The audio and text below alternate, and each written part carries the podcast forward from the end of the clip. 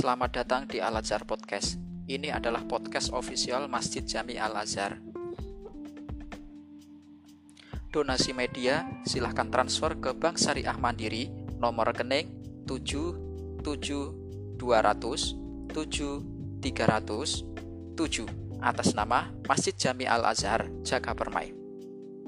Selamat menikmati sajian terbaik dari kami. Wassalamualaikum warahmatullahi wabarakatuh. Menghidupkan sunnah Rasulullah Sallallahu Alaihi Wasallam. Karena kita memang diminta oleh Allah Rasulnya untuk bisa memakmurkan di awal-awal bulan Dzulhijjah ini dengan berangkaian macam ibadah khususnya ibadah-ibadah sunnah. Semoga kita termasuk di antara hamba Allah yang nanti bersyukur atas nikmat yang Allah berikan yang dengan syukur itu kita isi dengan beribadah pada Allah Subhanahu wa taala. Amin rabbal alamin. Para pemirsa yang dimuliakan Allah Subhanahu wa taala. Pada hari ini kita lanjutkan kajian kita yaitu kajian hadis Al-Arba'in An-Nawawiyah. Dan kita berganti jadwal atau berganti waktu yang biasanya hari Kamis. Pada hari ini kita laksanakan di hari Rabu tiap pukul 13.00 kita sudah sampai kepada hadis yang kelima yang ada di dalam kitab Ar-Arba'un Nawawiyah atau kitab 40 kumpulan hadis karya Imam Nawawi.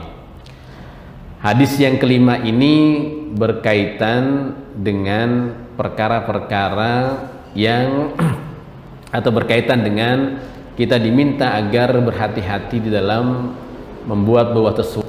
An al-hadithul khamis, hadis yang kelima, an ummil mu'minina Ummi Abdullah Aisyah radhiyallahu anha qalat qala Rasulullah sallallahu alaihi wasallam man ahdasa fi amrina hadha ma laysa minhu fahuwa raddun rawahul bukhari wa muslimun wa fi riwayati muslim wa fi riwayatin li muslimin man amila amalan laisa alaihi amruna fahuwa raddun.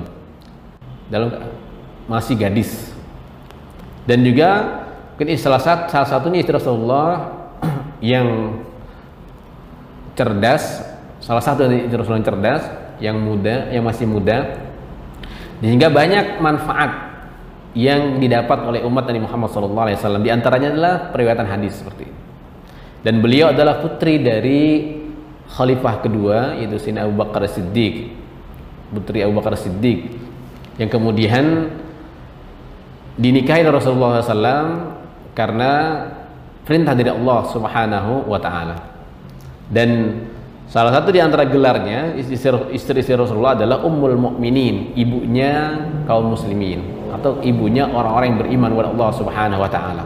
Karena itu maka hadis ini dimulai dengan an ummil mu'minina nah, dari ibunya orang-orang orang-orang yang beriman. Ini adalah gelar istri Rasulullah Sallallahu Alaihi Wasallam. Kemudian ada kunyahnya juga Ummi Abdullah baru namanya Aisyah radhiyallahu anha. Sayyidah Aisyah radhiyallahu an. Beliau putri dari Abu Bakar As-Siddiq. Dan banyak cerita terkait dengan Sayyidah Aisyah radhiyallahu an yaitu menceritakan kesolehannya, menceritakan kecerdasannya, menceritakan bagaimana Sayyidah Aisyah juga termasuk di antara salah satu istri Rasulullah yang pernah menjadi sebab turunnya ayat Al-Qur'an di antaranya ayat tentang tayammum. Atau juga kita sering mengenal mungkin hadisul ifki.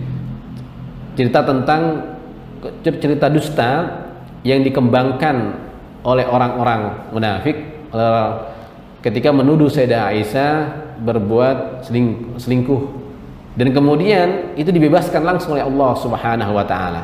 Nah, ini juga menunjukkan bagaimana kemuliaan Sayyidah Aisyah radhiyallahu anha sebagai ummul mukminin, salah satu di antara istri Rasulullah sallallahu alaihi alaihi wasallam.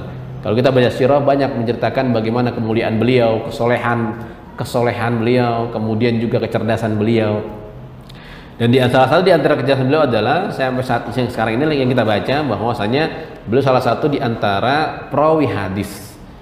Artinya banyak meriwayatkan hadis dari Rasulullah Shallallahu Alaihi Wasallam. an Aisyah radhiyallahu anha semoga Allah memberikan keridhaan kepadanya qalat beliau berkata qala Rasulullah sallallahu alaihi wasallam Rasulullah SAW bersabda man ahdasa fi amrina siapa orang yang membuat-buat mengada-ngada free amrina hada dalam urusan kami ini ma laysa min ma laysa minhu fawaraddun yang tidak ada sumbernya gitu, dari Rasulullah wasallam fawaraddun maka itu tertolak. Hadis ini menjelaskan kepada kita bahwasanya larangan atau menjelaskan kepada kita bahwasanya tidak boleh kita membuat-buat dalam dalam dalam perkara agama hal ini dalam hal ini dalam hal ibadah kita membuat-buat sesuatu ibadah yang tidak ada dasarnya, yang tidak ada sumbernya dari syariat atau dari sumbernya dari Rasulullah Shallallahu Alaihi Wasallam. Karena itu maka di sini disebut yang disebut alaman ahdatha, ada membuat sesuatu yang baru, mengadang-adang sesuatu yang baru. Fi amrina. Nah ini di dalam kata-kata amrina ini di dalam penjelasannya di antara penjelasan Ibnu Rajab Al Hambali ketika menjelaskan apa namanya uh, hadis ini juga menjelaskan bahwa kata-kata fi amrina ini fi amriddin dalam masalah masalah agama. Dalam masalah dalam masalah agama. Dalam masalah agama dalam masalah ibadah. Kita tidak boleh membuat-buat satu ibadah yang mungkin tidak yang ibadah tersebut mungkin tidak pernah dilakukan oleh Rasulullah Shallallahu Alaihi Wasallam atau mungkin tidak ada sumber secara umum. Dasar secara umumnya tidak ada. Maka kita nggak boleh karena sifat ibadah itu adalah selain kita melakukan keikhlasan kepada Allah Subhanahu Wa Taala juga ittiba ittiba'ur rasul. Jadi salah satu kriteria ibadah itu adalah kita salah satunya adalah selain kita melakukan keikhlasan karena ikhlas karena Allah Subhanahu wa taala juga lilit tibair rasul mengikuti anjuran mengikuti perintah Rasulullah sallallahu alaihi wasallam ittiba'ur rasul mengikuti Rasulullah sallallahu alaihi wasallam. Karena itu maka kalau anda orang yang melakukan seperti itu maka Rasulullah menyatakan laisa minhu fahuwa maka yang diada-ada itu perbuatan yang diada itu adalah tertolak tertolak Rawahul Bukhari hadis ini diriwayatkan oleh Imam Bukhari wa Muslimun dan juga diriwayatkan oleh Imam oleh Muslim. Jadi hadis ini diriwayatkan oleh Imam Bukhari dan Muslim di dalam kitab beliau. Dua perawi hadis yang sangat masyhur dan sangat terkenal dan juga apa namanya kedua ulama ini dikenal sebagai ulama ya sebagai ahli hadis yang hadis-hadisnya dikenal dengan hadis-hadis yang sahih. Jadi ketika sudah ada dari Bukhari, sudah ada dari Muslim, maka biasanya ulama memberikan atau menilai bahwa hadis itu adalah hadis-hadis yang sahih. Hadis riwayat Imam Bukhari Muslim. Wa fi riwayatin di dalam sebuah riwayat li muslimin riwayat Imam Muslim redaksinya man amila amalan laisa alai amruna fahuwa raddun. Siapa yang melakukan satu perbuatan, man amila amalan laisa alai amruna yang tidak ada di atasnya itu adalah amrun amruna artinya urusan kami atau perintah kami fahuwa raddun maka amalan tersebut raddun tertolak. Nah ini riwayat yang pertama tadi menggunakan man ahdasa menggunakan, menggunakan kata ahdasa kalau riwayat kedua, riwayat yang diriwayatkan Imam Muslim itu menggunakan man amila amalan. Nah, man amila amalan, siapa yang melakukan satu perbuatan. Intinya kedua hadis ini menjelaskan kepada kita bahwa ketika kita beribadah kepada Allah, kita beribadah kepada Allah Subhanahu wa taala dalam menunaikan ibadah maka prinsipnya itu adalah prinsip utamanya itu itu adalah ittiba. Ittiba'ur Rasul mengikuti Rasulullah Sallallahu Alaihi Wasallam. Karena itu maka apa namanya hadis ini dijadikan salah satu hadis rujukan atau usul dasar fondasi dalam masalah masalah ibadah dalam masalah agama atau dalam masalah ibadah. Nah, Syekh Ibnu Rajab Al-Hambali di dalam bukunya beliau menyebutkan hadis ini dia apa ketika mensyarahkan atau memberikan penjelasan kepada hadis ini beliau mengatakan bahwa Hadis ini adalah aslun. Wa hadzal haditsu aslun azimun min usulin min usulil Islam. Jadi Syekh Rajab Al-Hambali beliau mempunyai buku buku beliau berjudul Jami'ul Ulumi wal Hikam. Itu beliau mensarahkan juga hadis ini. Dan ketika beliau mensyarahkan beliau menyebutnya hadis ini sebagai wahadal hadis aslun azimun. Hadis ini hadis yang menjadi dasar menjadi pondasi azimun. Menjadi pondasi yang sangat kuat menjadi pondasi sangat mulia. Pondasi apa? Min usulil Islam. Di antara dasar-dasar agama Islam. Kenapa begitu? Nah beliau melanjutkan kama anna haditha al-a'malu bin niyati mizanun lil a'mali fi batiniha wa huwa mizanun lil a'mali fi zahiriha Nah kemudian beliau menjelaskan kenapa dijadikan ini sebagai maka beliau mengatakan bahwa hadis ini sebagai hadis usulul usulul usulul Islam atau aslun min usul Islam. Maka beliau mengatakan hadis ini sebagai pondasi dari pondasi agama Islam. Mengapa beliau mengatakan seperti itu? Karena beliau memberikan alasan karena beliau bahwa hadis ini sebagaimana hadis sebelumnya yang kita baca kemarin, hadis yang pertama itu innamal a'malu binniyat Hadis ini malam bina itu adalah beliau menyebutnya mizanun lil a'mali fi batiniha. Jadi hadis innamal a'malu binniyat itu menjadi mizan kata beliau. Menjadi mizan, menjadi timbangan, menjadi neraca. Neraca apa? Neraca amal. Tapi neraca amal ada di mana? Fi batin. Jadi amal itu timbangan batinnya adalah niat karena niat adalah amal amalia hati atau amalia kalbi. Am, karena niat itu adalah amal hati. Niat itu adanya di sini, gitu, di hati kita. Karena itu maka beliau menyampaikan bahwa hadis yang kemarin sudah kita baca itu innamal a'mal lebih niat itu adalah mizan. Mizanul amali fi batil fi batiniha. Jadi pertimbangan neraca ukurannya ukurannya amal itu benar atau tidak, diterima oleh Allah atau tidak, timbangan ukuran rohiyahnya, ukuran batinnya adalah niatnya. Nah, kalau hadis ini kata beliau, wa huwa mizanun lil a'mali fi dhahiriha. Sedangkan hadis ini katanya, ini menjadi mizan, menjadi neraca, menjadi tim pertimbangan, pertimbangan amal fi zahirnya. Karena ketika kita beribadah, kan kita kita beribadah menyertakan zahiran ini jawaris kita bat, uh, ba, bagi, apa namanya ba, uh, anggota tubuh kita dan juga menyertakan batin kan begitu. Batin kita juga menyertakan. Kenapa? Karena ada niat di situ. Dan niat adalah amal batin. Nah maka nera ukuran ibadah kita itu diterima oleh Allah atau tidak ukuran zohirnya itu adalah hadis ini kata beliau hadis apa? Hadis man ahdasa fi amrina. Kenapa begitu? Karena yang namanya ibadah itu adalah ittiba'un nabi. Ittiba'ur rasul. Mengikuti Rasulullah Shallallahu Alaihi Wasallam sehingga menjadi menjadi ukurannya adalah lihat saja ibadahnya itu gitu. sesuai dengan yang diperintahkan atau dianjurkan oleh Rasulullah Shallallahu Alaihi Wasallam atau tidak gitu. Bagaimana Rasulullah memerintahkan? Kemudian bagaimana perilaku para sahabat? Kemudian bagaimana perilaku para tabi'in? Kemudian bagaimana para atba'ut tabi'in, atba'ut tabi'in, para ulama guru sampai kepada kita, guru kita, guru sampai sampai ke kita, sampai kepada Rasulullah SAW. Bagaimana perilaku itu gitu? Karena itu maka beliau menyampaikan bahwa saya apa Ibnu Rajab Hambali mengatakan bahwa hadis ini merupakan mizan mizanun lil a'mali fi wahiriha. Jadi niat itu adalah menjadi ukuran diterima atau tidaknya amal kita karena berkaitan dengan batin di, di dalam hati kita.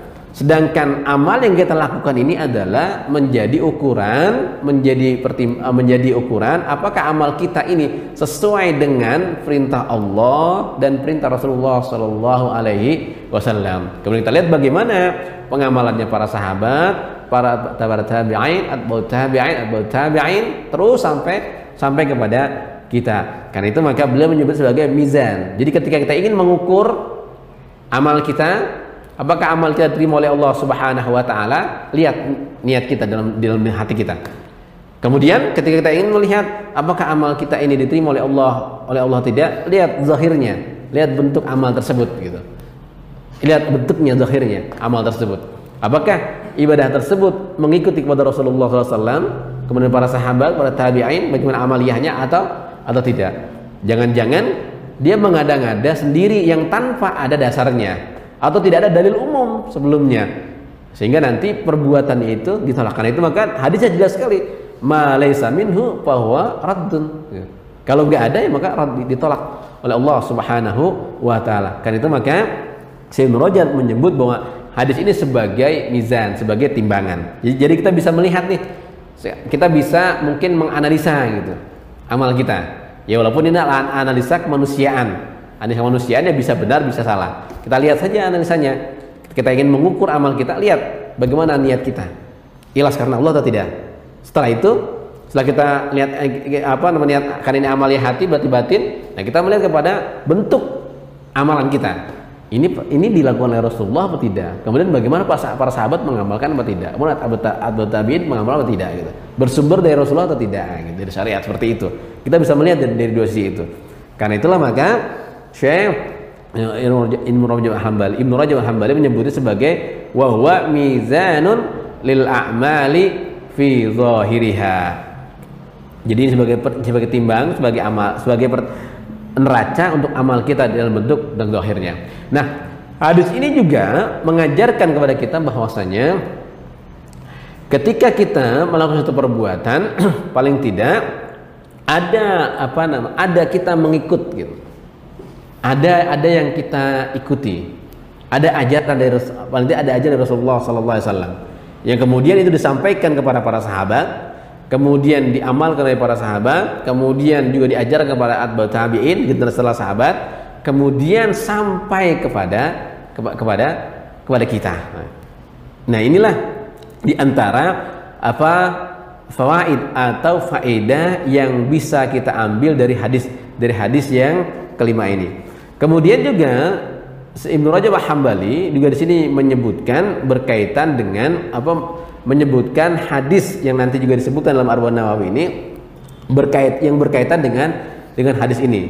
Beliau di sini menyebut hadis annau qala man ya man ya'is ba'dukum man ya'is minkum ba'di fasayara fasayara ikhtilafan katsira fa'alaikum bi sunnati wa sunnati khulafa'ir rasyidin Fa'alaikum bisunnati wa sunnati khulafai rasyidin al-mahdiyyin min ba'di. Addu 'alaiha bin nawajizi wa iyyakum wa muhdatsatul umur fa inna kulla muhdatsatin bid'atun wa kulla bid'atin dhalalah. Nah, beliau menyebutkan apa namanya setelah uh, menjelaskan sedikit berkaitan hadis di, di atas, saya Ibnu Rajab Hambali juga menyebutkan hadis ini.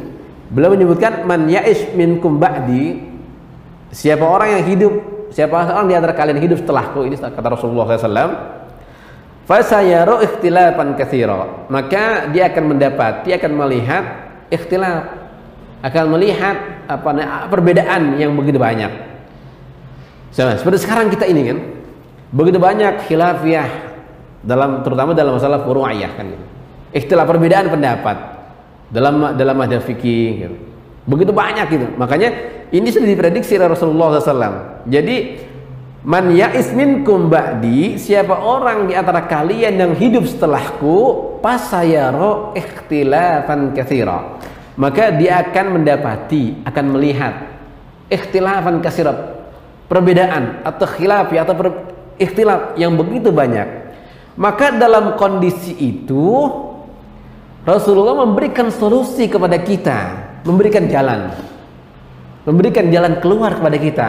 Apa jalan keluarnya? Fa'alaikum bisunnati wa sunnati al khulafa'ir rasyidina al mahdiyina min ba'di. Ini solusinya. Rasulullah memberikan memberikan solusi ada alaikum bisunnati. Hendaklah kalian itu berpegang teguh kepada sunnahku Hendaklah kalian berpegang teguh kepada apa yang telah aku sampaikan dan kemudian itu dipraktekkan oleh para sahabat dan juga oleh oleh tabi'in dan kemudian sampai kepada kita. Alaikum bisunnati Kemudian apa lagi? Disebutkan oleh Rasulullah SAW wa sunnati al khulafai ar rashidina al mahdiyina min ba'di. Kemudian juga kalian berpegang teguh dengan apa? Dengan sunnah apa khulafar rasyidin pengganti-penggantiku. Khulafar rasyidin yang kita yang kita kenal mungkin dengan empat itu ya. Abu Bakar, Umar, Utsman dan Sayyidina Ali radhiyallahu anhum. Al-Mahdiyina yang mereka Al-Mahdi yang mendapatkan petunjuk dari Allah Subhanahu wa taala mimba di setelahku. Jadi solusi yang disampaikan Rasulullah SAW bahwasanya orang yang hidup setelah Rasulullah akan mendapati khilaf atau perbedaan yang begitu banyak maka solusinya yang diberikan Rasulullah adalah mengikuti sunnah Rasulullah Sallallahu Alaihi Wasallam. Dari mana kita tahu sunnah itu Rasulullah? Tentu saja dengan kita hadir di majelis ilmu. Tentu saja dengan kita hadir belajar di majelis-majelis ilmu, di masjid, di musola. Tentu saja juga dengan kita datang ke seorang guru kita, ke para para ulama kita datang. Untuk apa? Untuk mempelajari sunnah Rasulullah Wasallam. Kemudian diberikan penjelasan karena kalau tidak begitu, ke ke mana lagi kita? Gitu. Kalau tidak begitu, mau ke mana kita? Kan, gitu. Karena ini solusi disampaikan Rasulullah SAW dan sudah terjadi di, zaman kita. Begitu banyak khilafiyah, begitu banyak perbedaan-perbedaan pendapat di antara kita berkaitan, terutama berkaitan dengan furu'iyah fikhiyah gitu, furu'iyah fikhiyah. Nah, kemudian juga diminta kita untuk berpegang kepada sunnah para khulafa rasyidin. Nah, ketika kita sudah mempunyai itu, maka perintah Rasulullah SAW abdu alaiha bin nawajiz. Nah ini adalah sebagai kun ah, sebagai perumpamaan. Abdu itu maknanya adalah maka kemudian gigit dengan kuat gitu. Bin nawajiz dengan gigi gerahammu artinya ketika kita sudah mendapatkan itu mendapatkan pengajaran mendapatkan taklim mendapatkan pengajaran tentang sunnah Rasulullah Sallallahu Alaihi Wasallam maka pegang itu gitu, sekuat tenaga kita. Diumpamakan seperti kita menggigit makanan kita dengan gigi geraham kita. Kita pegang sekuat tenaga kita itu. Kita melakukan itu. Abdu alaih bin nawajid. Kita diminta oleh Rasulullah untuk untuk apa? Untuk memegang itu gitu. Dalam untuk kita praktekkan dalam kehidupan kehidupan kita. Nah kemudian wa iyyakum hati-hatilah kalian wa muhdatsatul umur. Dengan perkara-perkara atau yang dibuat-buat gitu. Atau sesuatu yang baru. Dalam perihal masalah dalam perihal masalah dalam bidang agama. Fa inna kulla muhdatsatin bid'atun wa kulla bid'atin dhalalah. Karena setiap yang muhdasah itu ini itu adalah bid'ah. Tentu saja ini berkaitan dengan masalah masalah agama. Karena memang karena memang kita ada larangan dalam masalah agama, terutama dalam masalah ibadah, kita nggak boleh membuat-buat. Dalam masalah ibadah tidak boleh kita membuat-buat. Kita harus ittiba. Karena itu maka Rasulullah mengingatkan kepada kita, mengingatkan kepada kita, wa iyyakum wa muhdatsatul umur hati-hati kita terhadap apa namanya sesuatu yang baru, perkara-perkara yang dibuat baru, yang mungkin tidak ada sumbernya. Baik itu sumbernya dari dari dari Allah Subhanahu wa taala dalam Al-Qur'an atau dari sunnah Rasulullah Sallallahu Alaihi Wasallam atau mungkin tidak ada dalil umum yang memerintahkan itu gitu. Tidak ada dalil umum yang memerintahkan hal tersebut gitu. Atau tidak ada sum apa asal dasarnya yang memerintahkan itu gitu. Sehingga kita membuat sesuatu yang baru. Contoh umumnya, kalau kita sholat Jumat, umumnya kita sholat Jumat, kita kan sholat Jumat itu khutbah terlebih dahulu. Khutbah, kemudian sholat. Nah, gitu. Jangan sampai nanti dibalik gitu. jangan sampai itu dibalik gitu.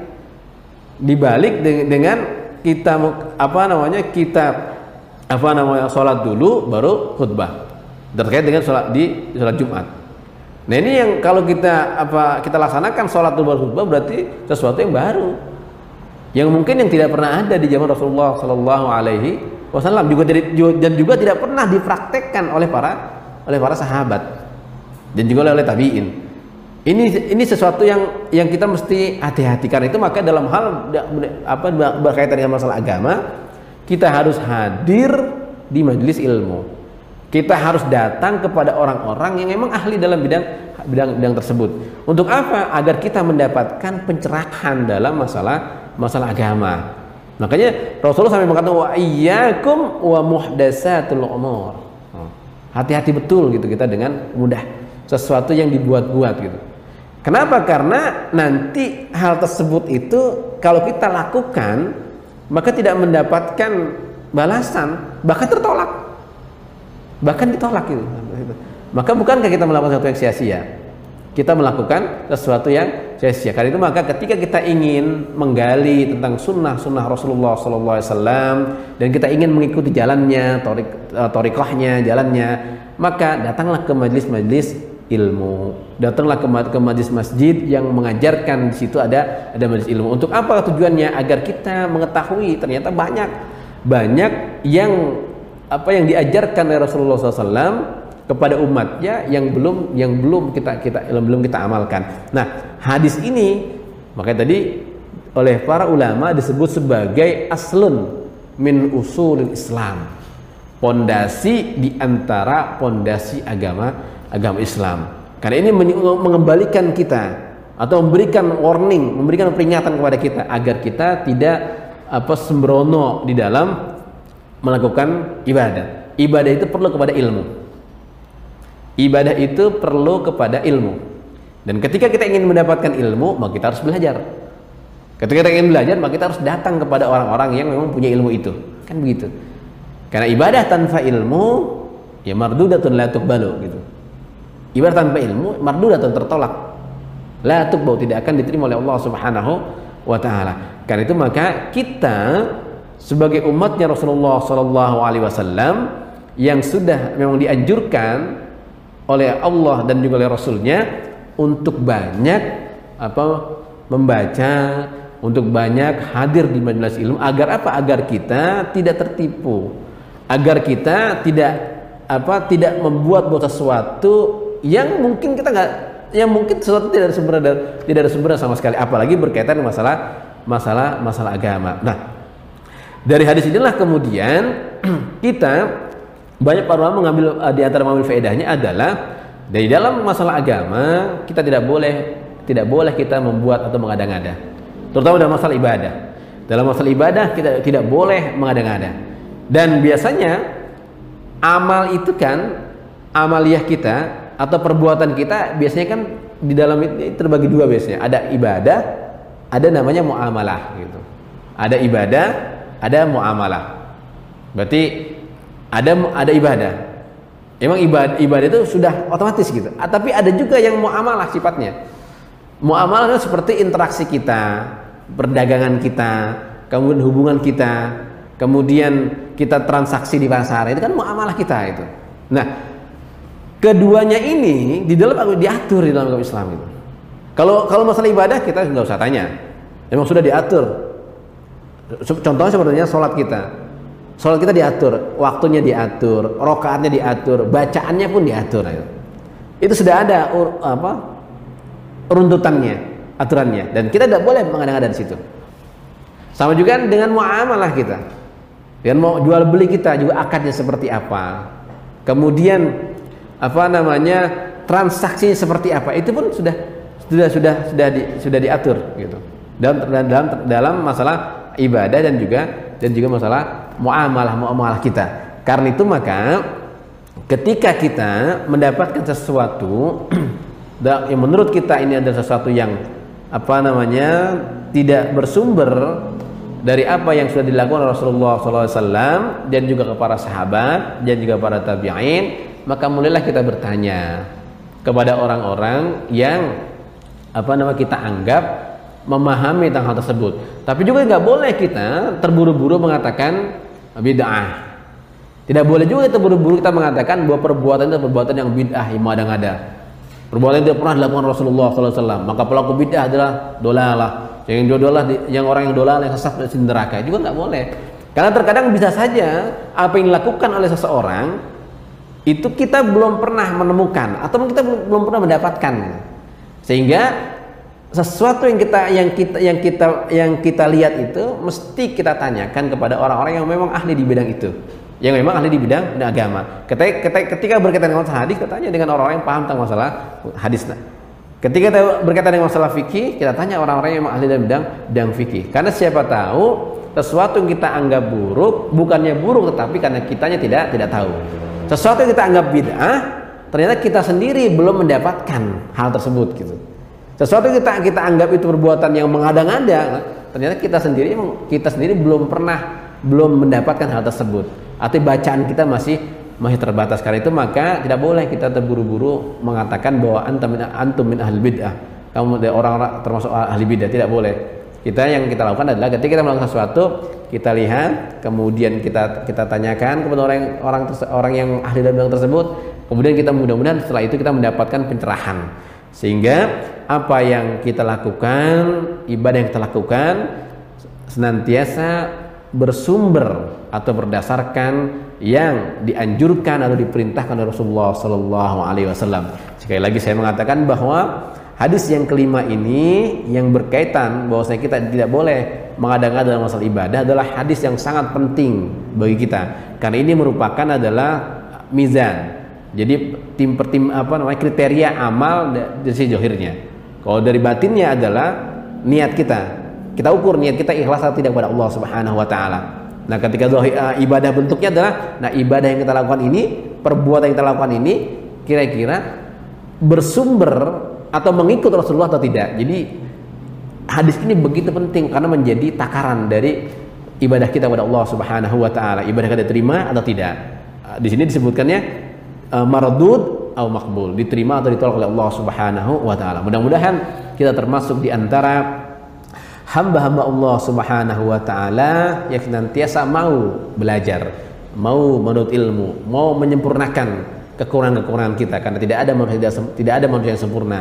Kita senantiasa menyempurnakan apa namanya kekurangan-kekurangan kita dan juga mudah-mudahan kita termasuk di antara umatnya Rasulullah SAW senantiasa menghidupkan sunnah Rasulullah Sallallahu Alaihi Wasallam. Di antara sunnah Rasulullah adalah kita menghidupkan 10 hari pertama di bulan Zulhijjah. Mudah-mudahan ini termasuk di antara acara ini atau pengajian ini yang disiarkan langsung MJA Masjid Jami Al Ajar TV salah satu di antara bentuk kita bagaimana kita memakmurkan atau menghidupkan 10 hari di bulan Zulhijjah. Mudah-mudahan Allah Subhanahu wa taala semoga Allah Subhanahu wa taala memberikan keberkahan kepada kita dan semoga Allah Subhanahu wa taala senantiasa menutup segala kekurangan kita sehingga apa yang kita lakukan, ibadah yang kita lakukan senantiasa bernilai ibadah di hadapan Allah Subhanahu wa taala. Amin rabbal alamin. Subhanakallahumma bihamdika asyhadu an la ilaha illa anta astaghfiruka wa atubu ilaik. Wassalamualaikum warahmatullahi